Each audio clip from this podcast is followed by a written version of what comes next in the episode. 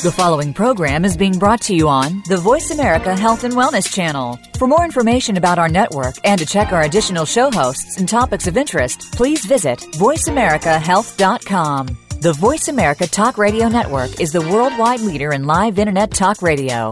Visit VoiceAmerica.com. The views and ideas expressed on the following program are strictly those of the host or guests and do not necessarily reflect the views and ideas held by the Voice America Talk Radio Network, its staff, and management.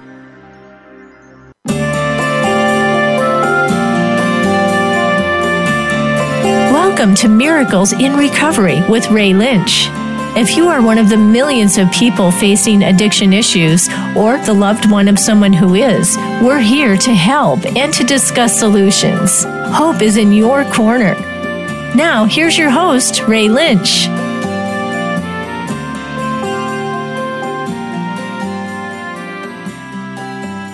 Hello, and welcome to another edition of Miracles in Recovery.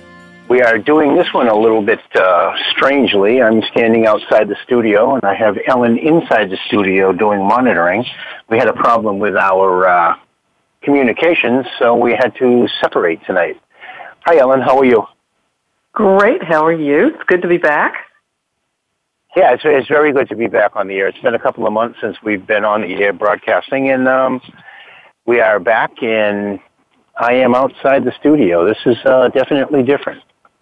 Well, at least it's a beautiful evening in Florida, so good to be outside here.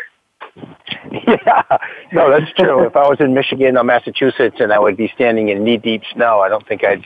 I think I would have said you yeah. outside.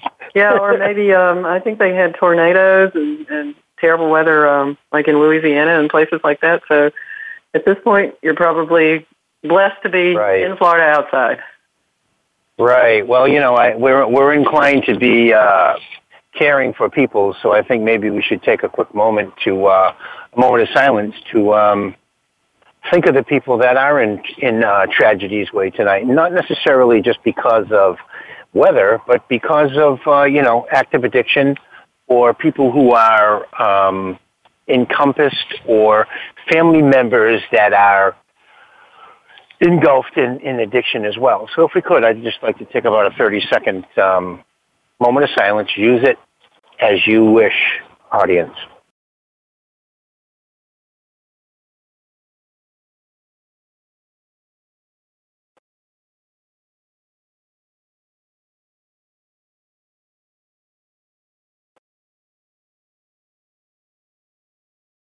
Okay, like I said, my name is Ray, and I am the host of Miracles in Recovery. Ellen and I have been doing this show on different venues for five or six years, and we have ultimately found a home on Voice America Health and Wellness Network, uh, Health and Wellness Channel. And we are here to speak about uh, addiction and recovery. And when I say addiction, I mean everything and anything. I'm not talking about, you know, like quote unquote Narcotics Anonymous, Alcoholics Anonymous, Cocaine Anonymous. I'm talking about every and any addictable substances. I was speaking to a, a doctor a few weeks ago who wanted to come on and speak about uh, sugar addiction.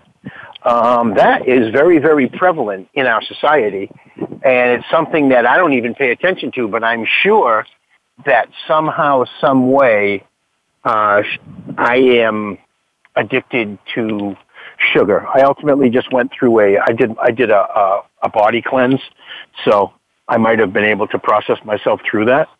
But um, you know, if I still see candy, it still kind of makes my stomach go funny. So there's something inside of me telling me that I need that sugar in my system. Um, what I'd like to do is maybe share a little bit about who we are again today, seeing that we're back on the air after a few months being off, and um, maybe question the interviewer. Ellen is a very good interviewer, so I think maybe what we'll do for this segment is we will um, question her so you can find out who she is, and then she can do the same for me in the in the following segment. Hopefully, in the third segment, we'll have some callers call in and share a little bit of their experience, strength, and hope on how they stay clean, what their addiction may be, or even just like any types of alternative uh, ways and means to be able to get through today without using a substance or a person for self gratification. So, with that, um, I will allow Ellen to say a little bit about who she is, and then we can go from there. Well, thank you, Ray. My name is Ellen Arnold. I am um, obviously you hear my voice. I'm, I'm a child of the South, although I've been living all over the country in, in various uh, situations. I am the mother of addicts. I'm not an addict myself. I did not grow up around the disease at all. Uh, I was pretty much blindsided 10 or 12 years ago when my then 18, 19 year old daughter uh, let me know that she was an opioid addict. I didn't know what to do. Uh, I think I did what probably a lot of parents do. I thought, I'll fix this. And my first thing was, well, she needs to go to rehab, but I don't want her to go until she finishes this semester in college rather than, you know, I didn't know the immediate uh, emergency of the situation. Ultimately, she did go to rehab, um, and this was many years ago. It was unsuccessful, and there, after many other uh, unsuccessful attempts, um, determined that perhaps that just wasn't the, the route that she needed to go. One of the things that I've learned over the years and from being in various uh, support groups is that there is nothing that I can do to help to fix. Um, the best thing that I can do at this point is to love my children and let them do what they need to do because ultimately no one can fix another person but I can fix me. And one of the things that I've had to learn is how to take care of myself. And I'm still a work in progress, and I'm still, I still have a, a long way to go. But I think I'm a lot better than I was, and I have a lot more hope than I used to have. And at this point, um, I have not one but two uh, children who are adults now that have uh, found their way into this this disease. Uh, different drugs of choice in different ways that the disease manifests, but the the the pain, the fear is the same. I think no matter what the drug of choice is, um, the behavior is frightening. Uh, what happens to them as far as legal situations, um, health situations, all of those things are really, really scary. And to be a person, you know, such as as a lot of parents out there, and I know if there's any moms and dads listening, you know what I'm talking about. You just don't know what to do. And you get to a point where there's nothing you can do except try to get some help for yourself. And so that's what I try to do. And I am uh, currently a member of several uh, 12 step programs. They do help me quite a bit. Uh, I have found that being active in, in my programs, working in service, and doing things like that, talking to other parents uh, of addicted children has has been kind of a lifesaver for me. So, so let me so let me ask there, you a question. With that, let me ask you a question. With the, with all of that that you just um, said, and, and I do know your story, so I can I can kind of like go back on a couple of things because maybe there's people out there that you know would like to call in that that don't have the um, ability to do that today. And not that they don't have a phone, it's just that they don't have the, the strength. I mean, you know, because you know as well as I do, I mean, coming from the other side of the fence, I strapped all of my parents any type of, any type of strength, inner strength that they had. That's what I fed off of to stay active. And you say that you have two children who are active now. How do you get by that on a daily basis? Like, how do you allow that to live within your, the confines of your home and still get up and be able to get dressed and get on with a productive day for Ellen? Well, honestly, it's not always easy, but I have learned over the years. Um, I've tried just about every approach you can imagine from, you know, you have to go to rehab to tough love, you're out in the streets to, you know, dealing with jail situations, and they're all terribly unpleasant for me. So I have found that you know as long as there there's not active using, stealing, I would rather um, make sure they're safe. And so for me, the the safety issue is a big one, and it, that's not saying that that's right for everybody. But for me, at this particular point, And, you know, and if we're living in the moment, which I do try to do uh, as best I can, for today, that's what's working. Um, everybody's safe. So everybody is being productive, uh, and I can detach as much as I can emotionally, and I think that's really important for parents. You know, as as our children grow up and become adults, they're supposed to, you know, take off and be free of us. And you know, it's it's very hard to have a child as sick as someone with substance use disorder is, and let them go. So right, me, I, I, I'm sure I, I'm sure it, it has to be. Uh, taxing on a daily basis when it's, it's, when you the, see the worst thing yeah. is the fear the fear the fear the fear you know you live in fear all the time because even when you know they're healthy you just never know when something's going to trigger it and then they're off again and i've seen it happen over and over and over again not just with my my children but with friends you know who are in the program with me and and you know it can be years and you know lives have been changed and miraculously transformed, and then all of a sudden, bam, it's back, and it's it's horrendous. But that's what we live right, with. And I'm sure that I did that. I'm sure that I did that with my parents as well. They walked on eggshells while I was clean for a day, you know, quote unquote, for a day. It was like 30 days, 60 days, 90 days, or whatever. Yeah, I'm sure they still walked happened. around in the back of their mind with this could pop off at any second. And it does. It can and it does. Mm-hmm. You know, I, I guess um, there are, and you know, we'll find out when we talk about your story. There are people who have gotten the miracle, but I think there are, sadly, a lot more that never do. You know, some people can live with it and you know relapse periodically and then get back up and do what they have to do, and other people get caught in it and you know it takes them down. But yeah, I don't know how many people can. I don't know how you know what I mean. Like I, you know, we said you know, what what you just said about people. You know, they can go and they can relapse and this and that. I don't know many um, elderly uh, active dope addicts. It either gets them well, true. accidentally. yeah, you know, it, it gets them accidentally, or it gets them, you know, intentionally. And and you know, in our cases, me being a, a recovering addict and you being a person who's addicted to addicts. Um, you know, as my stepfather said that one day at a at a meeting when I was I was going to um, get my I don't know my five or six or seven or eight year medallion or something like that, and um, he I asked him to give me my cake, and he stepped up and he said, "Hi, my name is Bob, and I'm addicted to I'm addicted to addicts and alcoholics," and you know it made so much sense because it, well, I, the addiction sucked him in, and he was addicted to that chaotic behavior as well, like every family member is. Like, like you lived or live sometimes on a daily basis because addiction is right in your living room.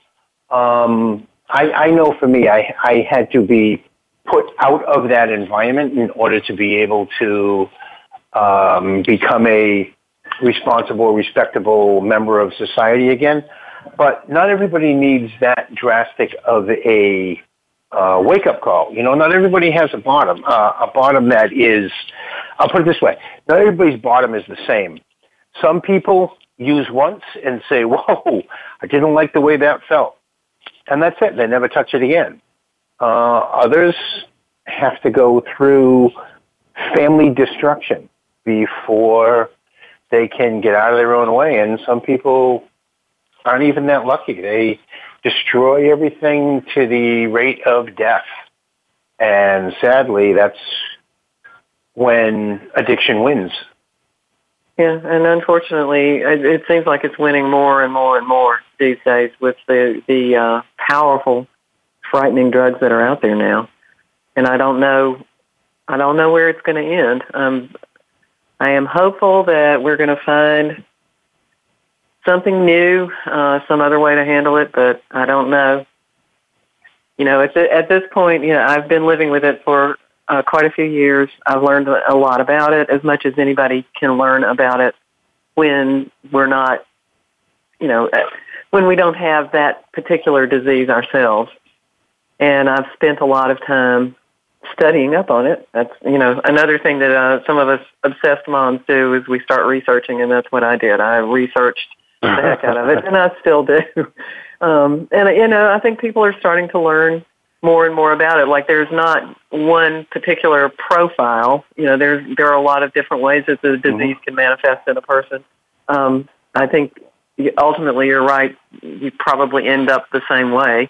You know, they they have the saying in Narcotics Anonymous jails, institutions, and death, um, and that's very sad. But I think the disease has been stigmatized to a degree that makes it very hard for people to recover. And I'm hopeful that as more and more people get sick, and as more and more people who who like me, you know, I was a very judgmental, nasty person as far as that went until I was faced with the disease in my home, and then it's like, wow, mm-hmm. wow, right. it then you, happen then to anybody, and I think as it starts happening to anybody, process. yeah, yeah, that maybe we won't treat people as badly as we have been, and maybe it will be easier for them to get better. I don't know. You know, I, I hear it takes what it takes, and I, that does seem to be true. You know, until you guys make that decision, nothing is really going to change, no matter what. Well, I mean, you have to make, you have to make a decision. You have to make a decision as well, because I mean, like if you know, if my mother didn't make the ultimate decision to put me out on my tail, then I would have still gone on till the bitter end. You know what I mean? And and um, you know, so we all need to make a decision. And there are people out there in my family who still haven't accepted one what I did, and two that I'm clean. And I've been clean since uh, February 28th, 1989. This year I celebrated uh, 28 years clean. So wow, that is amazing. Know, that is a miracle. That is a true miracle. Well, we're, we're all miracles if we have one day clean. If we're addicted to any substance whatsoever, like, you know, um, anything really, you know, and we can change the way that we choose to live our lives, then, you know, we're one step ahead of the game and, and we are a miracle, you know, because, because life is still outside the doors. When we leave the studio, we go out and we, um, deal with life and on any given t- at any given time on any given day, um, anything can happen. And you know that's why I'm saying I'm recovering. I hear people say they're recovered, or I hear that a lot. You know too. they were. Yeah, they were an addict. Uh, you know, more power to you. I choose to you. I choose to use the words um, that were given to me that were ing, because once I think that I that I um, champion something, I'm on to the next issue and then I can drink again. We are uh, going to get ready to go to a break now. We and um, hopefully we can during the break straighten out our situation so we can sit in the same room and look, listen to each other. So we're going to go to a break, and uh, we will be back on the other side of these commercials.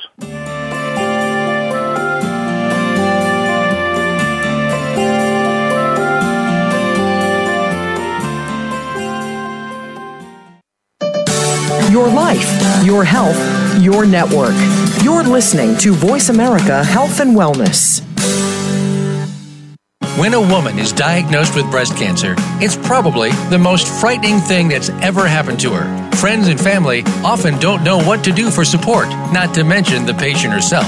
That's where Breast Friends Cancer Support Radio comes in. Join Becky Olson and Sharon Henifin, breast cancer survivors and advocates. They help by providing inspiration, information, and most of all, hope.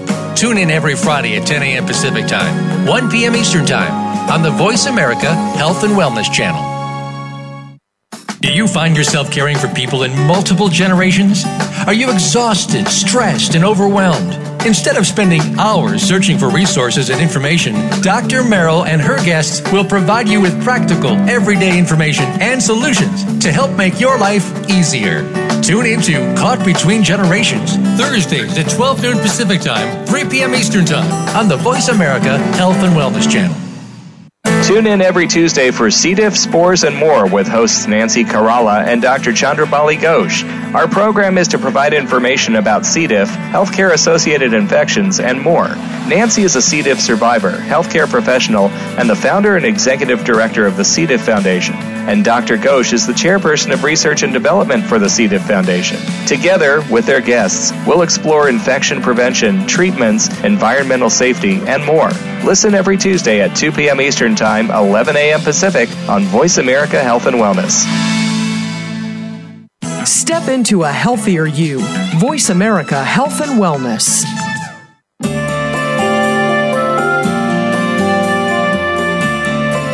You are listening to Miracles in Recovery. To reach the program today, please call in to 1 866 472 5792. That's 1 866 472 5792. You may also send an email to ray at miraclesinrecovery.org. Now, back to this week's show.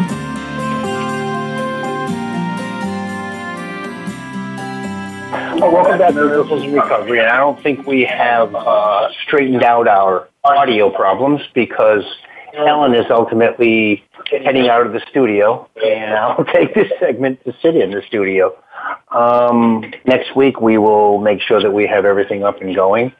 It must be something to do with the phone line that we use.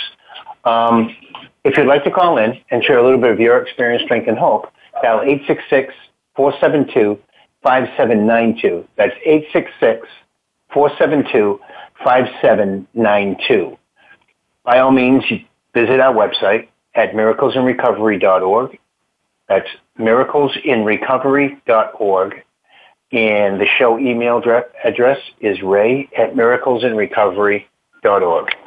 If you or your organization would like to be a featured guest on the show, please send me an email at ray at miraclesinrecovery.org.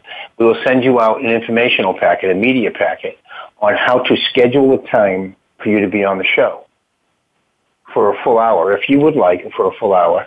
And we can focus on what you have to bring to the recovery community. I'm sure that there are people out there that um, would love to take the opportunity to come on and share about their organization or about what they are doing. Um, I spoke last week to somebody who was an alternative 12 step individual. They were sharing what they do and I kind of got a grasp of it. I mean, my base was 12 steps only because that's what was available. That's what worked.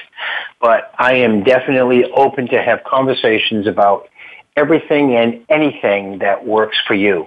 I've met people along my journey that um, have used church. They've used just straight abstinence. They've used, you know, 12 step halls. They've used different, different aspects of, or different tools, put it that way. Um, and it's always great to know different types of environments where you can still um, stay clean and recover. Um, I know for me that I, I was I was a young boy and everything that I, you know, don't stick your finger in that light switch. Why? I always needed a base of reason why. Um, if somebody said, well, because they just told us not to, I would stick my finger in the socket just to find out what it was. So when they told me, when Officer Joey, I'm going to use Officer Joey because I don't even know what the gentleman's name was, but there was an officer, police officer that came to school and he had a big board. It was probably like a four by four or uh, even like a full sheet of plywood. And it had a pipe and it said marijuana and it had all these different little things all over it. This was uh, probably early 70s, mind you. So there was zero knowledge. There was zero education. Uh, the police would just come in and this is what they found on the on the kids when they pulled their cars over, and they put them on boards and said, "Say no to drugs." Or I don't know how far back that that uh, that slogan was, but you know they would come in and they would share, "Drugs are bad for you," and I always had the questions of why, and because I said so, really didn't sit well with me. Um, so I always had to try you were the to squiggly kid in the room that had to try everything. exactly, and I'm still that way today. You know, I, I somebody I says, you know, of you guys are honestly. In my experience, it's the ADHD, the ADD kids. They're the ones that generally end up with this disease. And I don't know Yeah. that it's a bad thing to have, but it it has been you know looked down on in schools because you know it's harder to control a class when you've got a whole bunch of squiggly kids. Mm-hmm. And well, what you know, I think that, I is think try to me, drug them into submission, and I don't think that works. No, because I because in 19, 1973 I was the first one in my school in my city to uh, be put on Ritalin, and it was Yeah. very experimental at the time. And um, I think that I think that played a a major part in some of my addictive behavior because it was so new. Because you know they didn't know what the side effects were. They just knew that it was calming. They knew that um, you know when Ray takes it, he's not swinging from the chandeliers and he's getting a C instead of an F. So something must be working. Um, but living in Instead of saying why this kid learns differently, let's try to help him learn. Right. It, it, you know something. It took until high school for them to try alternative um, teachings with me. So Well, from my brother-in-law was that, on that too. So Oh, when yeah. my kids were diagnosed, I did not put them on those drugs, and they still ended up with the disease. So I don't, I don't know. There's a lot did of they excel in now. school? Yeah. Um, Yeah. well, one of them did, the other one didn't. yeah. and I it guess you don't depended really if it was something they were interested in, they did very well because they would concentrate on just that. Yeah. Yeah. Whereas for me, you know, I was a really good student. I did pretty well in everything except math, and I still made B's in math, but I, you know, I kicked myself because it wasn't an A. Whereas, you know, my kids, they Oh, yeah, A, yeah, happy. Yeah. I was I was just grateful to be there. I mean, I really didn't even want to be there, but um, so anyway, like I like I was saying, you know, Monday through Friday, I would take a I would take a uh, ten milligrams in the morning on the way to school, and then I would take ten milligrams, uh, or I don't know if it was tens or twenties or whatever, but it was it was a pretty potent dose, and um, Wow.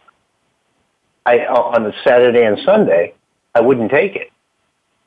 So I don't necessarily know if by you know the five day cycle, I don't know if I was mildly feeling withdrawal by Monday morning, and then I was back to normal again. Um, snow days, I wouldn't take it. Saturdays and Sundays, I wouldn't take it. Um, school vacations, I wouldn't take it. So I don't know. I mean, you know, and I used to use that as a quote unquote badge of honor and say that's the reason why I was screwed up. Well, no, it's not the reason why I was screwed up. I think that I think what happened was is I I uh, I blindly used that um, as an excuse uh, to get to bring me to the point of destruction. And um, today I can look at it, and, and, I, and I'm skeptical about medicine in general today. But Yeah, me too. I do know that I do know that there's a purpose for it because I've seen it um, work in many people. I mean, it worked in me. I mean, it, it got me from. I mean, I, I have I have hypertension. I have high blood pressure. So if I don't take my medication, I'm at 240 over 140. I'm a walking time bomb. Yeah, So are. medication, yeah, medication works, um, but I think it needs to be a little more regulated with the, you know, the opiate or opioid um, classes of medication because that's destroyed society. It really And- has, and and it it is such an epidemic right now. It's frightening. It is frightening. Yeah. Yeah, there's there's a big um, shaming thing going on now of parents, and we had that happen here over the weekend. I think, where parents are passed out in their cars with babies and kids, and you know, I know in one case the little girl called nine one one. You know, and they came and rescued her and her and brought her mom Mhm. back to life, really, with Narcan. And Oh, we had geez. one here where both parents were passed out. They wrecked the car, and the baby was in a car seat but wasn't strapped Oh, in. I yeah, mean, and yeah, that yeah, yeah, I saw all that. the time, Yep. all the time, Yeah. and all over the country. It's Yeah. not just here; it's everywhere. The same type of thing. No, I know. And fortunately everywhere. enough, fortunately enough, I didn't experience that aspect of it. I, I went like right straight for the heroin, um, but I was clean by the time that uh, the OCs and the OPSIs and all of those other class of uh, drugs came out. So I'm, I'm grateful because that would have only just helped me dive deeper. Um, you know, am, am I grateful for what I've done? I wouldn't give up any day of my active addiction because I wouldn't be sitting in the seat today. If I altered anything, um, I would probably try to buffer my family's um, disaster along with mine. You know, because like I said, it's a family disease. I was using, and you know, I I could ingest a chemical to not have to feel. They weren't ingesting anything. They had no choice but to feel. Um, so if I could have altered that, I would immediately and, and immensely. But um, you know, I, I don't think that I would give up a day of who I was because I wouldn't be who I am. Well, I think the the process of getting clean or getting sober is a humbling one, and you know you have to be willing to humble yourself enough to to be able to say I'm screwed up and I need help, and that I think that's where a lot of people falter you know they'll they'll try it and they yeah. just can't do it they just can't do it and that's that's really really sad to me because you know for me to look at somebody doing that it's just like stop just stop why can't you just stop and that's not the way yeah. it works unfortunately yeah I actually no, it's, saw a from, commercial. from somebody who from somebody who um has been on not on the receiving end, but somebody who has been on the using end of of addiction, it's it's a lot tougher than just stop. You know, just like Nancy Reagan would or just say no. Oh, okay. Yeah. Okay, so I'm fine. This yeah. It just doesn't Yeah. work that way. You know, there's it's a process. You have to get yourself to and not get yourself. Your addiction brings you to different levels of of um despair. Um, Yeah. Mine got me homeless, helpless, loveless, clueless, um, and I had to walk that whole path in order to be able to resurrect myself. Like you know, like a phoenix coming up out of ashes. I, I don't know how many times I burned in that pit trying to step out of it, and I just fizzled right there for a long, long time. Um, I went to quite a few detoxes. I went. I tried so many times to get clean, and it was a 30 day, 15 day, 10 day. Um, it was a vicious cycle. Un until I could get out of my own way, could I allow something greater than myself to work in my life and give me a little bit of, of um, a destiny, a little bit of a little a little clue? And you know, for me, I'll be forever grateful for um, February 28th, 1989, because that was the day that my real journey started. I floundered around, like I said, for many years. My mother uh, was an active alcoholic, and she got sober a few years before I did. I think she's at like, I'm at 28. I think she's at like 31 or something like that right now. And my brother Michael, I remember bringing him to a detox down in Cape Cod, and because he was an alcoholic as well, uh, he's he's sober, and um, bringing him to a bringing him to a detox, and we're in a room. It's a family intervention type thing, and I tell my mother, "Hey, uh, yeah, this kid's crazy. I gotta I gotta go out in the car because I left my water out there, and I, you know, go get high and come back in." And. I, I, I, I, I I'm definitely sure that they were looking at my mother like, yeah, you need both of these kids to stay here, you know. Um, Yeah. But that's that's how that's how um, I don't want to say displacement, but that's how di- di- dis. Uh, I, I I never well, I mean, embraced it's it. dysfunctional, until it really. was- I mean, if you think about it, me? it's plain old dysfunction. Yeah, hmm that was the dis. I was. I was dysfunctional. Yeah. and and you're you're living that life and you don't know how to change it and you know if you could explain if you could bottle what happened to you so that people can Mhm. understand it because it sounds so simple and you know it really is simple but it's not easy and i think that's where people get bogged down You know what you just said. You just said something about if you could, if you could explain or if you could bottle. Okay, when when when I choose to explain where I've been, who I am today, and and the journey that has gotten me there, carries a whole heck of a lot more weight than if I bottled it because I would abuse that substance as well. You know, I would say, oh, well, this guy got clean by, by bottling. Okay, boom. I need 27 of those bottles. And I would, I would, you know, I would abuse that. Um, and that, and that's the sad thing, you know, like uh, even today, like I, I open the, uh, show with like sugar addiction. If, if I haven't recently, but if I go in to buy some jelly beans or something, I have to find the smallest bag because I know I'm going to eat every single jelly bean that is in that bag. If I buy the huge one, I'm going to get drastically sick because if there's 4,000 jelly beans in that bag, 4,000 of them are going down my throat. And that's, and that's so interesting to me because that that would not happen to me. You know, I would I would have some and be done with it. So I think that's that's well, see, that's disease. the difference. Yeah. Yeah, and, and yeah. that's the difference between yeah.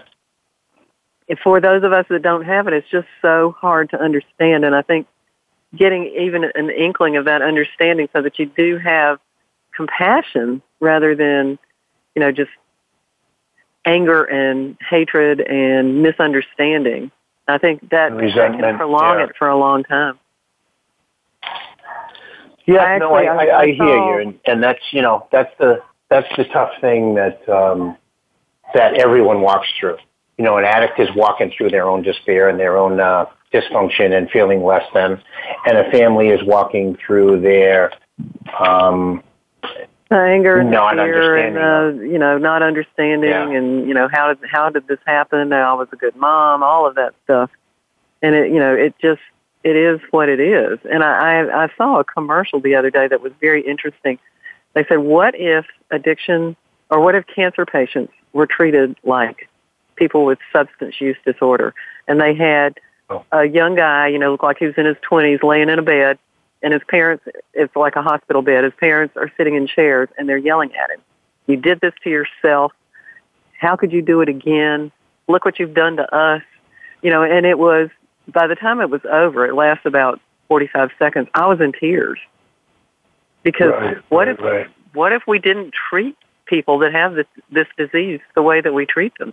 Would they maybe Ellen, have a better chance? Ellen, hold that hold that thought. We're up against a hard break. We can pick that back okay. up on the other side of this commercial. All righty.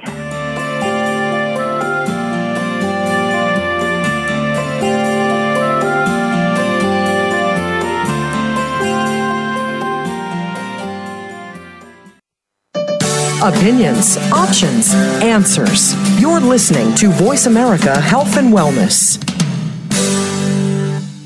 It's time to experience radical well being. Learn to nourish your heart, body, and mind. Manifest your power in the present and learn to live your life's infinite potential. It's time to experience Revolutionary Wellness Talk Radio with host Rochelle McLaughlin. Each week, you'll learn about essential skills and knowledge to help you discover and create your own experience of health and well being. And learn to be empowered to take bold and loving action toward manifesting the life you long for. Tune in every Thursday at 2 p.m. Pacific and 5 p.m. Eastern on Voice America's Health and Wellness Channel.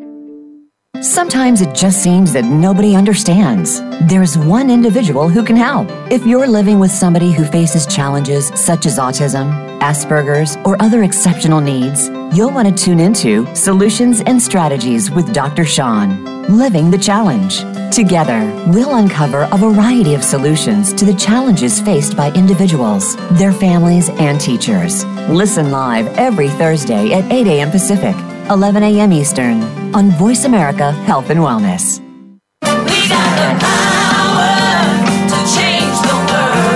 Is your health where you think it should be? If you're like most people, the answer is probably not. Where can you get the answers you need to get on the right track? The answers start on Occupy Health. Each week, host Dr. Susan Downs and her guest experts will answer your questions, as well as prepare you for questions you'll want to ask your health provider. You'll want to plan for your optimal health with Occupy Health. Listen Fridays at 11 a.m. Pacific Time, 2 p.m. Eastern Time on Voice America Health and Wellness.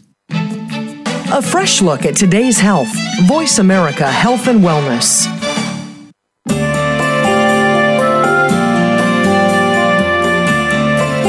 You are listening to Miracles in Recovery. To reach the program today, please call in to 1 866 472 5792. That's 1 866 472 5792. You may also send an email to ray at miraclesinrecovery.org. Now, back to this week's show.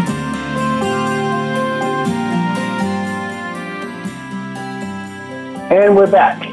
I am still in the studio by myself, and Ellen is in her vehicle driving home. You're still with us, right, Ellen? And everything uh, seems to be fine.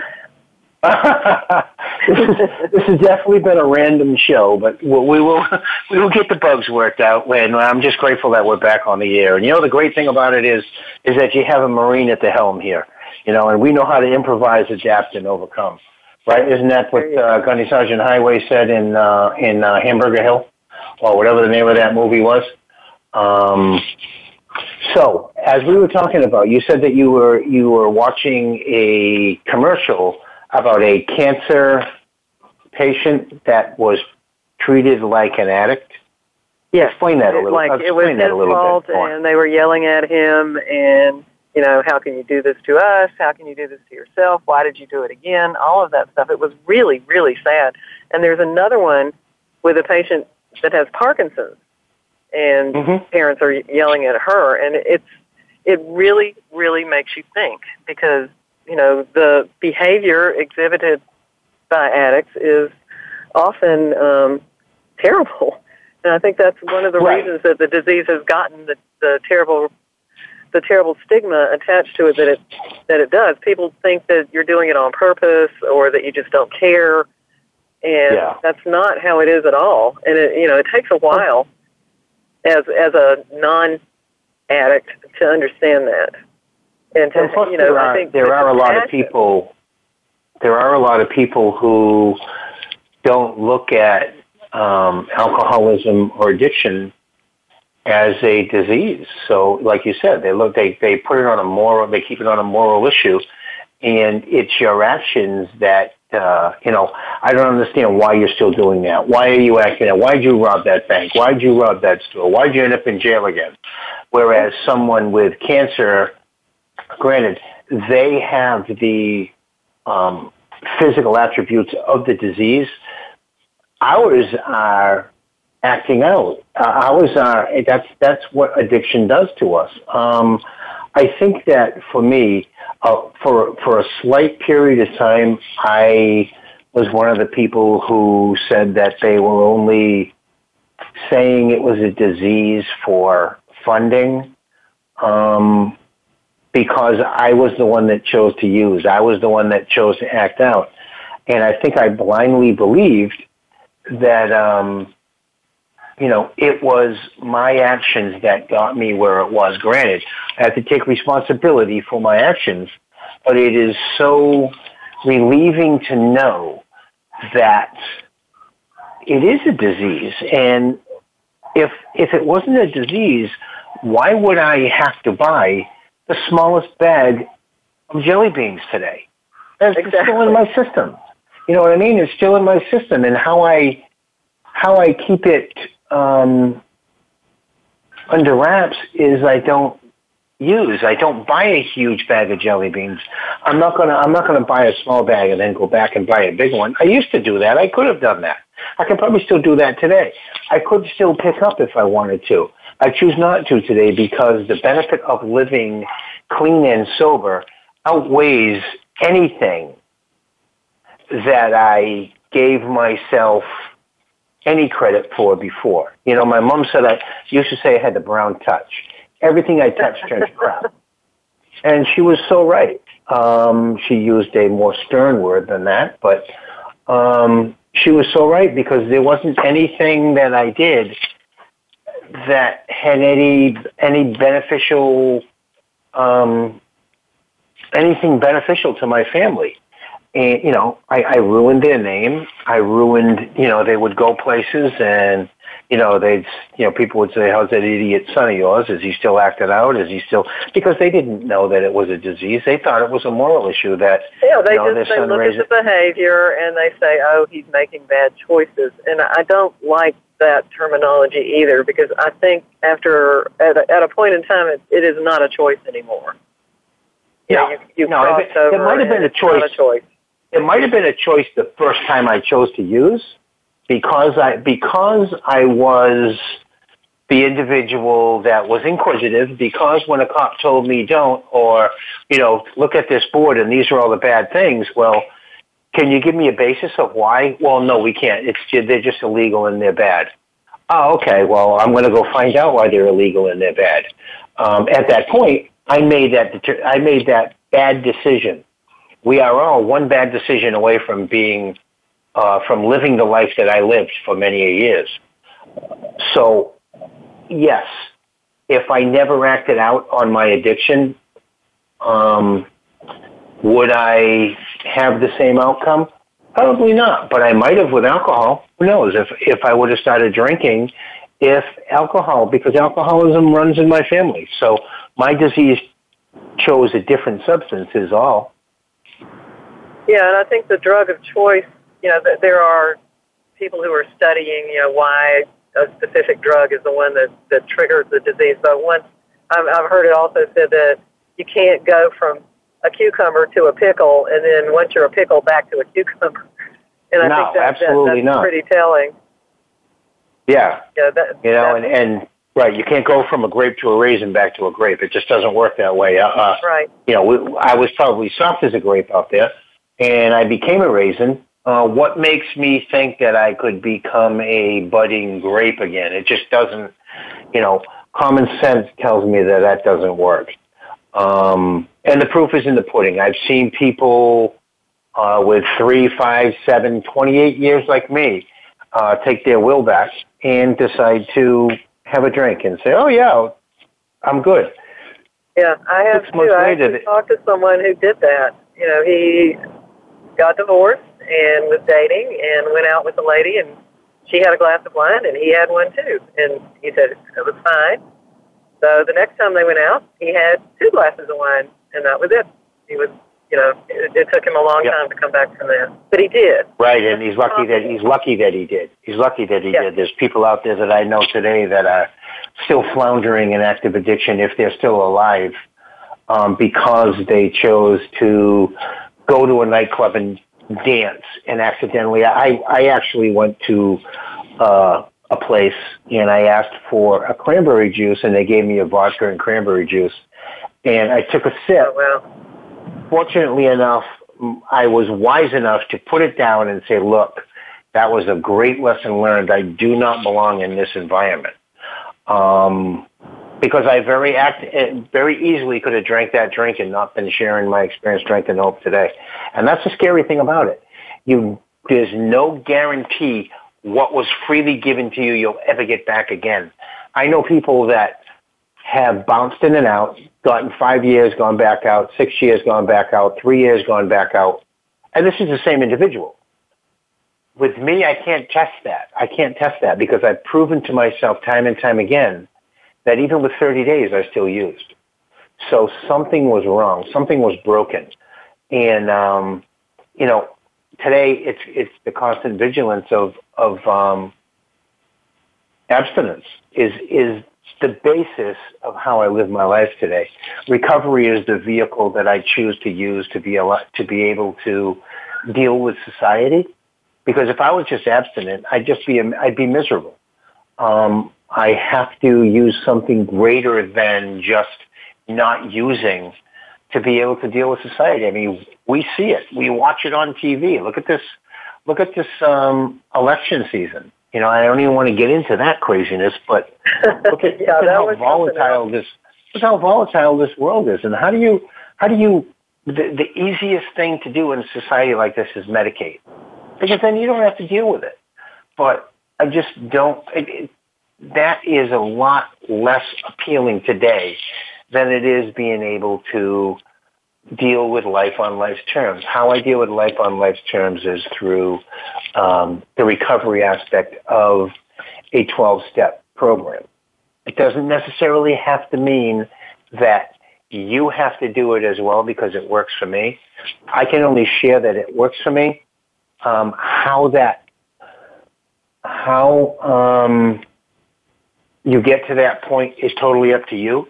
And if you're out there and you have an alternative way, I would love to hear it. I'm, I am all ears for everything and anything that allows you to be a productive member in society and still not have to um, act out on using. Well, I think doesn't some of it come from feeling okay about yourself too? You know, I've, oh, absolutely, and that's where the absolutely, and that's where the recovery aspect comes in. Because, like, if I was just abstinent, um, I would own everything on the TV. I suffer from a disease that tells me one minute I'm less than, and one moment later I'm greater than. How do I how do I keep that in check?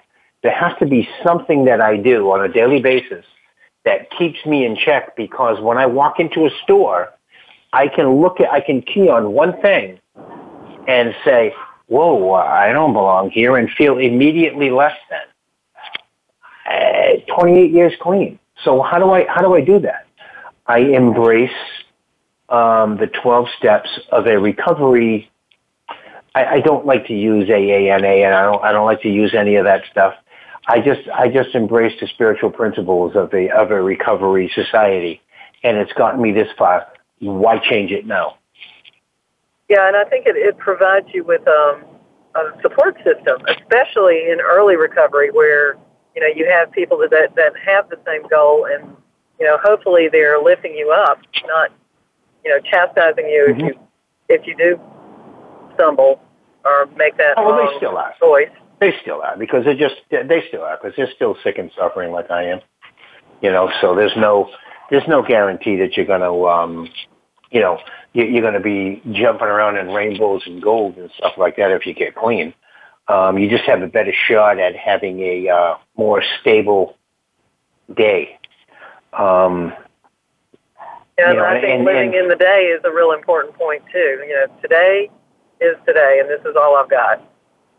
Right. I mean, you can plan for tomorrow, but you have to live in today.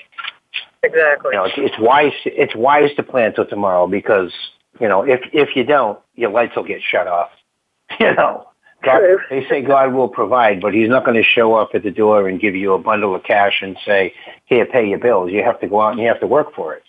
And how you learn to do that is in you know that stable or that environment of of um, people that are trying to do the same thing you are, or that have you know have come as far as you and can now help somebody else. Uh, you know, as you guys say, give it away.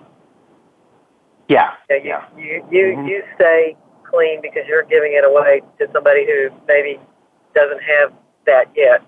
But you know, you can give them the benefit of your experience, strength, and hope, and maybe just maybe they'll find their way too. You know, there aren't any guarantees, yeah, and, unfortunately. And you can't you can't really you know there was a long time where I would chase people the first few years I would chase people and I didn't know I was chasing myself right out the door until yeah. people told me you can't do that, you know, because you will, you know, it's easier to make someone sick than it is to make someone well. And, you know, the disease of addiction is very, very cunning. It'll get you any way that it can. It'll tell you, go chase that individual down the street because you can save their life and then you are out on the street, homeless, helpless, and loveless uh, again, saying, "Gee, how did I get here?" Well, dopey, you know, you you you forgot about you. You forgot about the, you know, the spiritual principles of of this recovery thing that you're doing, and you chase somebody right down into dope street. You know, and and that's how cunning and baffling this disease is. We are coming up on the end of the show. And I just want to say if you or your organization would like to be a featured guest on the show, please send an email to ray at miraclesinrecovery.org. We will send you an information packet on how to schedule a time for you to be on the show for a full hour so we can focus on what you have to bring to the recovery community. Uh, we have 30 seconds left. I would like to thank the audience for listening. Thank you, Ellen, for helping me struggle through this hour with um, technical difficulties and say good night. Good night, everyone. I hope you have a wonderful evening and a wonderful day tomorrow. Tomorrow's going to be the first with, day of the rest of your life. And with, remember, with Miracles in Recovery, hope is in your corner. Good night. Always. Good night. Thank you for joining us this week for Miracles in Recovery. Be sure to listen again for another edition with your host, Ray Lynch, on the Voice America Health and Wellness channel next Monday at 5 p.m. Pacific Time and 8 p.m. Eastern Time. Have a great week. Hope is in your corner.